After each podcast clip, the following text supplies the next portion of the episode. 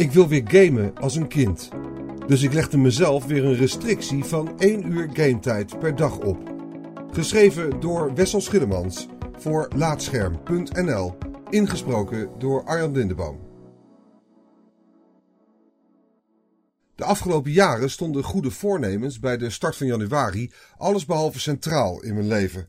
Ik vond het hele gedoe maar onzin. Waarom zou je wachten tot een nieuw jaar om dingen in je leven om te gooien?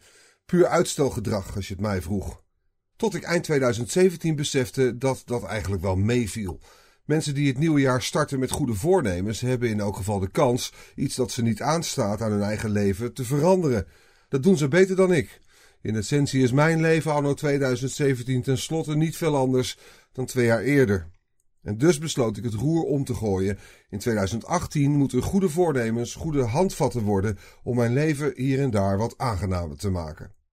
Nu zal ik je niet vermoeien met mijn waslijst aan goede voornemens en me enkel focussen op die ene relevante. Ik wil in 2018 meer gaan gamen. De manier waarop ik dit ga bewerkstelligen, na jaren nauwelijks te hebben gegamed, mezelf weer maximaal 1 uur gametijd per dag gunnen, net als vroeger. Meer gaan gamen door niet te veel te gamen klinkt als een contradictio in terminis, maar laat het me uitleggen. Als kind was het voor mij niet altijd even makkelijk om te gamen. Mijn eerste console kocht ik van verjaardagscentjes die ik op mijn tiende verjaardag van familie kreeg. Dus tot die tijd kon ik eigenlijk alleen buitenshuis gamen. Daardoor was het een uitdaging op zich om ervoor te zorgen dat vriendjes niet bij mij kwamen spelen, maar ik bij hen. Als ik bij hen was, kon ik het wereldrecord 1500 meter schaatsen aanscherpen in Nagano Winter Olympics 98 op de Nintendo 64. Vol verwondering kijken hoe mijn net wat betere gamende neef Aladdin op de Super NES uitspeelde. Kennismaken met Hare Krishna in GTA en ze vervolgens massaal omverrijden om bonuspunten te krijgen. Alles wat ik deed, alles wat ik zag, was nieuw, spannend, uitdagend en avontuurlijk tegelijk. Ook toen ik eindelijk een PlayStation 1 in huis had, bleef ik met alle liefde zoveel mogelijk gamen. FIFA Road to World Cup 98 heb ik letterlijk stuk gespeeld. Ik kon genieten van het rondcruisen in Driver zonder daadwerkelijk missies te spelen. En ik speelde de eerste makkelijke levels van Star Wars The Phantom Menace keer op keer uit. Gamen bleef nog altijd leuk, want was nog altijd bijzonder. Mijn ouders stonden me slechts één uur gametijd per dag toe, want ze vonden het belangrijk dat ik ook boeken las en lekker op straat ging voetballen. Zodoende perste ik dat uur elke dag weer tot de laatste seconde uit. Toen ik eenmaal op eigen benen stond, verdween de regel van één uur gamen per dag als sneeuw voor de zon. Ik had meer consoles, meer games en ik kon gamen op elk denkbaar moment van de dag. Zo is dat wat ooit een avontuur was, verworden tot een sleur die steeds plichtmatiger aan ging voelen. Gamen kan ik nu altijd, dus wat is er nog bijzonder aan? De bijkomstige faalangst waar ik eerder al over schreef in het laatschermartikel Ik ben een vieze casual, hielp natuurlijk ook niet mee aan het blijven gamen. Toch vind ik games nog altijd fascinerend, praat ik er graag over en word ik zelfs gematigd enthousiast wanneer ik een vette aankondiging of nieuwe beelden van een toffe game zie. Best bijzonder voor iemand die nauwelijks spellen speelt. Afgelopen maand keek ik dagelijks naar Speedrun Marathon Awesome Games Done Quick. Ik bespreek elke grote game met mijn beste vrienden, maar het voelt aan als een surrogaat van het enthousiasme dat ik als kind had terwijl ik gamede. Geef me dit enthousiaste gevoel terug. Goede vriend en collega-redacteur Ferdy was bereid mij zijn exemplaar van Assassin's Creed Origins te lenen. Het terugvinden van het enthousiasme door het spelen van één uur per dag kon beginnen. Toen ik op dag 1 Origins opstartte, was het even slikken. Eerst mocht patch 1.10 gedownload en geïnstalleerd worden. Toevallig was precies op dat moment mijn draadloze internet niet op zijn snelst, dus de seconde tikte trager weg dan ooit.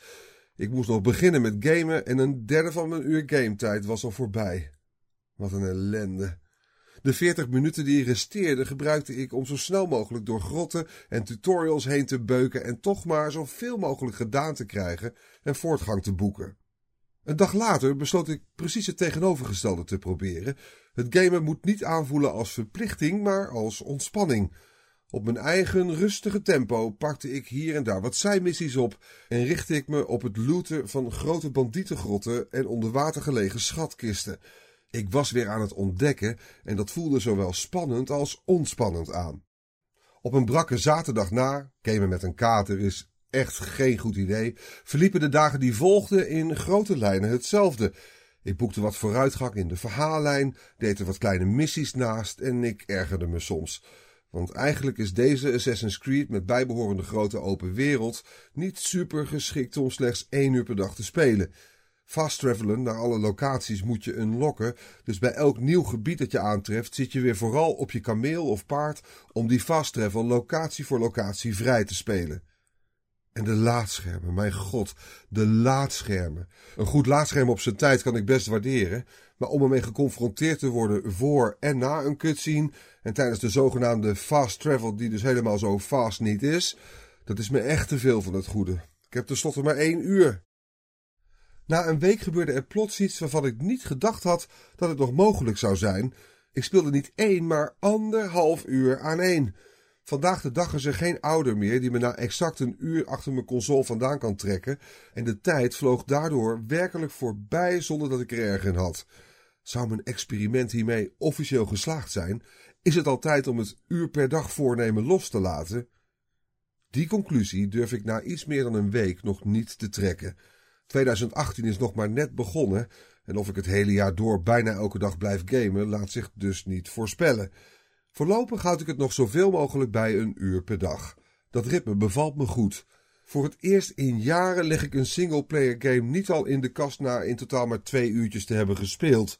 En dat allemaal omdat gamen weer iets is waar ik, net als vroeger, zeer precies de tijd voor neem.